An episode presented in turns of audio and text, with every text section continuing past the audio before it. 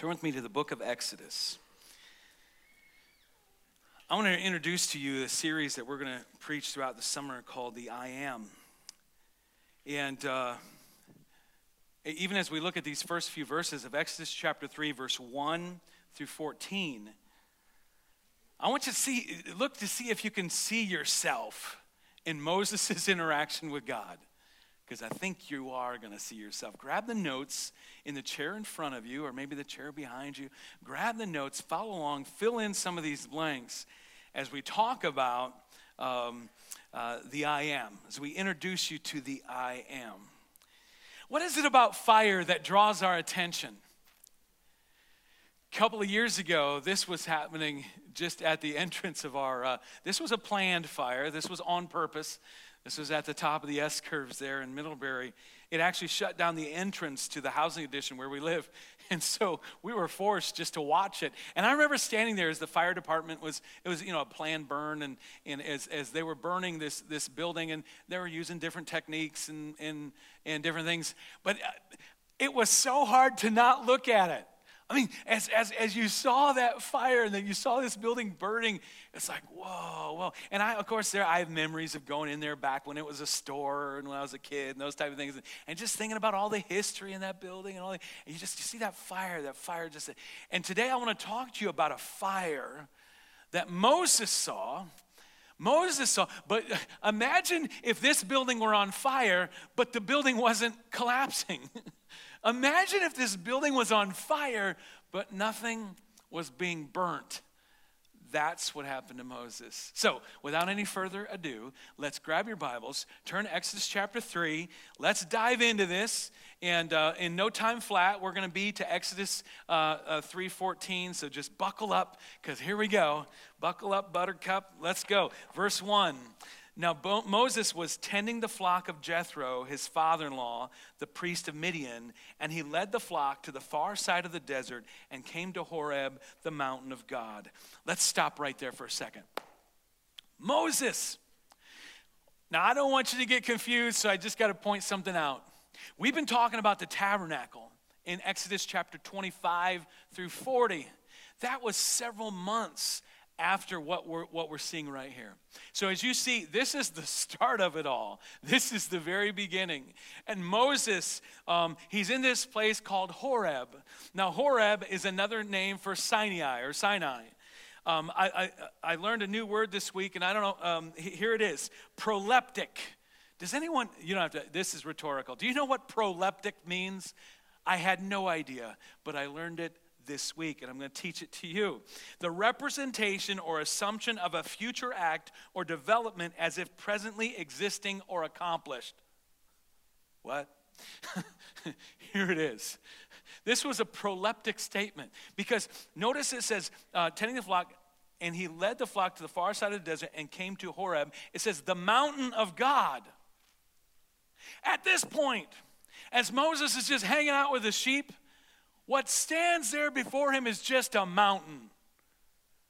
But what, what, it, what, what, what the writer of, of Exodus, and, and as, as they share this, they're, they're declaring, but that's, it's just a mountain right now, but it's getting ready to be a really important mountain. It's, it's getting ready to be turned into the mountain of God to call it the mountain of God is that big word I told you. It was proleptic. For that is what it will become when Moses comes a second time. Do you remember that? And he goes up and receives the words from God, the, the commands that God would have for them. And so, so Moses, what was he doing at this time? Um, he was hanging out at the 4-H fair in the, in the sheep barn for 40 years. I mean, you know, I, I, I I love going to the 4-H fair, always have. And, and but when you walk through the animal barns, which some of you spend a lot of time in, a lot more than I did, but I always enjoy walking through, but I always enjoy walking out. because I, it makes me so nervous because you gotta you gotta walk through, but you gotta watch where you're walking. You know what I'm saying? And, and, and, and you walk through there. And so the idea that anyone would spend their whole life hanging out with a bunch of sheep when I say his whole life, 40 years, he's, he's, he's shepherding these sheep. And you think about the dreams that Moses had as a child. What did you want to be when you were a child? You want to be a policeman, or you want to be a fireman, or you want to be a teacher, you want to be whatever it is you dreamed to be. What was it that Moses dreamed? Well, I want to be a pharaoh. Uh, well, I don't know if that would work out, but, but I, I want to be a leader. Or what dream did he have? We have no real idea. But I would guess this I would guess that maybe his dream wasn't so much, I want to work for my father in law and I want to watch sheep day in and day out for 40 years. This is the first thing I want to throw out at you. I think it's in your notes. There are no wasted seasons in God's timeline. I just encourage you with that. There are no wasted seasons in God's timeline. Do you think the day in and day out grind of watching sheep, that it prepared Moses in any way to, I don't know, lead a bunch of sheep for 40 years in the desert? I'm not talking about bad ah, sheep, I'm talking about the Israelites. Do you think anything he learned is, is he thought he was just taking care of these sheep, the rod and staff is leading them, directing them? Was there anything that God was doing in those days to prepare him for his future? What's your thoughts, Scott? Well, where you find yourself right now might not be where you are you where you want to be. Where you find yourself today might not be where you want to be in five years 10 years 15 years but let me just encourage you with something. Stay faithful where you're at right now. Whatever god has put in your hand accomplish it focus on it put your whole heart into it because who knows that god isn't preparing you with what's happening here today for your future. Note something else God's getting ready to reveal himself to Moses. God's getting ready to show up and speak to Moses. It's in a, in a crazy way. But did you notice Moses? It doesn't say he was meditating on scripture. It doesn't say, and Moses was praying one day. It doesn't say Moses was um, uh, resting before the Lord. what Moses was just going about his everyday. He, he was going about his everyday things. He, he, he, was, he was tending the flock. This is the next thing in your notes I want you to get. Find God in the mundane and the boring. Don't ever, ever underestimate what God can do and speak into your life in the, in the midst of changing the dirty diaper. really, Scott? Come on. In, in, the, in the midst of that third meeting of the day, I'm about meeting doubt. In, in the midst of, of, of whatever it is that you do every single day, you've got your routine, whatever that routine looks like. Don't ever negate the thought or the fact that God can speak to you in the midst of that.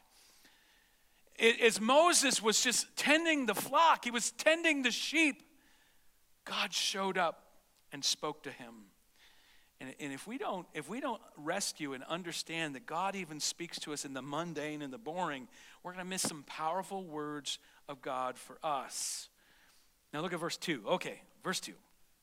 There the angel of the Lord appeared to him in flames of fire from within a bush. Moses saw that through the bush Moses saw that though the bush was on fire, it did not burn up. Whoa. So Moses thought, I'll go over and see this strange sight why the bush does not burn up. The idea of God showing up unexpectedly is it's not new to the Bible, right? I mean, you, you can study the Bible and you can see this happened to Jacob, this happened to Ezekiel, this happened to Saul or Paul of Tarsus on the road to Damascus, right? Uh, you, you, can even remember um, uh, the idea that uh, God showed up through an, an, angelic host. It, was, it wasn't necessarily God, but it was an angelic host showed up to another group of shepherds, right? Announcing the birth of our Messiah, Jesus Christ. So God has a way of showing up at times when maybe we didn't expect it. The angel of the Lord in this situation, when you see this, is it, I believe this is a manifestation of God Himself. This is a manifestation of God. This is, this is God showing himself, showing up. Every time you see an angel in Scripture, it doesn't necessarily mean that it's actually God in that. But I believe in this situation, I'm not going to spend time talking any further about that. But there, there have been times when angel, this angel, this messenger, showed up in other biblical accounts, such as in Abraham, Jacob, Moses, Gideon, Samson's father and his mother had experiences like this. So, so even though it, it is out of the ordinary, it's not something that never happened. But note, note something else about the bush the thing's on fire. And it, it looks as if it's not the angel that captures Moses' attention. What is it? It's the fire. Let me just toss out a thought here. Often, before God is able to say something to somebody, he captures our attention through our circumstances of life. Is that not true? When God is, is wanting to speak to us, when God is wanting to teach us something, say something to us, He captures us with something completely different to say, I'm trying to get your attention here. Hello. And often it's an uncomfortable something. Am I right? It's often something that I don't, I, I, wish I wasn't here. I wish this wasn't happening. But God allows that to happen. It's the thought in, in the book of James. It's this thought in the book of James. Look at this. In James chapter 1, verse 2 Consider it pure joy, my brothers, whenever you face trials of many kinds, because you know that the testing of your faith develops perseverance. Perseverance must finish its work so that you may be mature and complete, not lacking anything. And, and as, you're, as you're walking through that trial, you're like, I'm very mature. I am mature. I don't think I can be any more mature, God. Please get me through this. But God allows those events to happen so that we can he can arrest our attention and we can turn our face to God. Let me ask you right now. Is there anything happening in your life right now that's just like, where did this come from?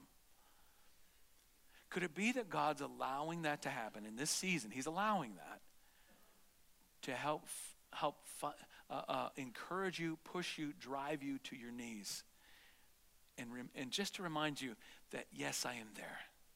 I'll never leave you. I'll never forsake you. Let's go to verse four.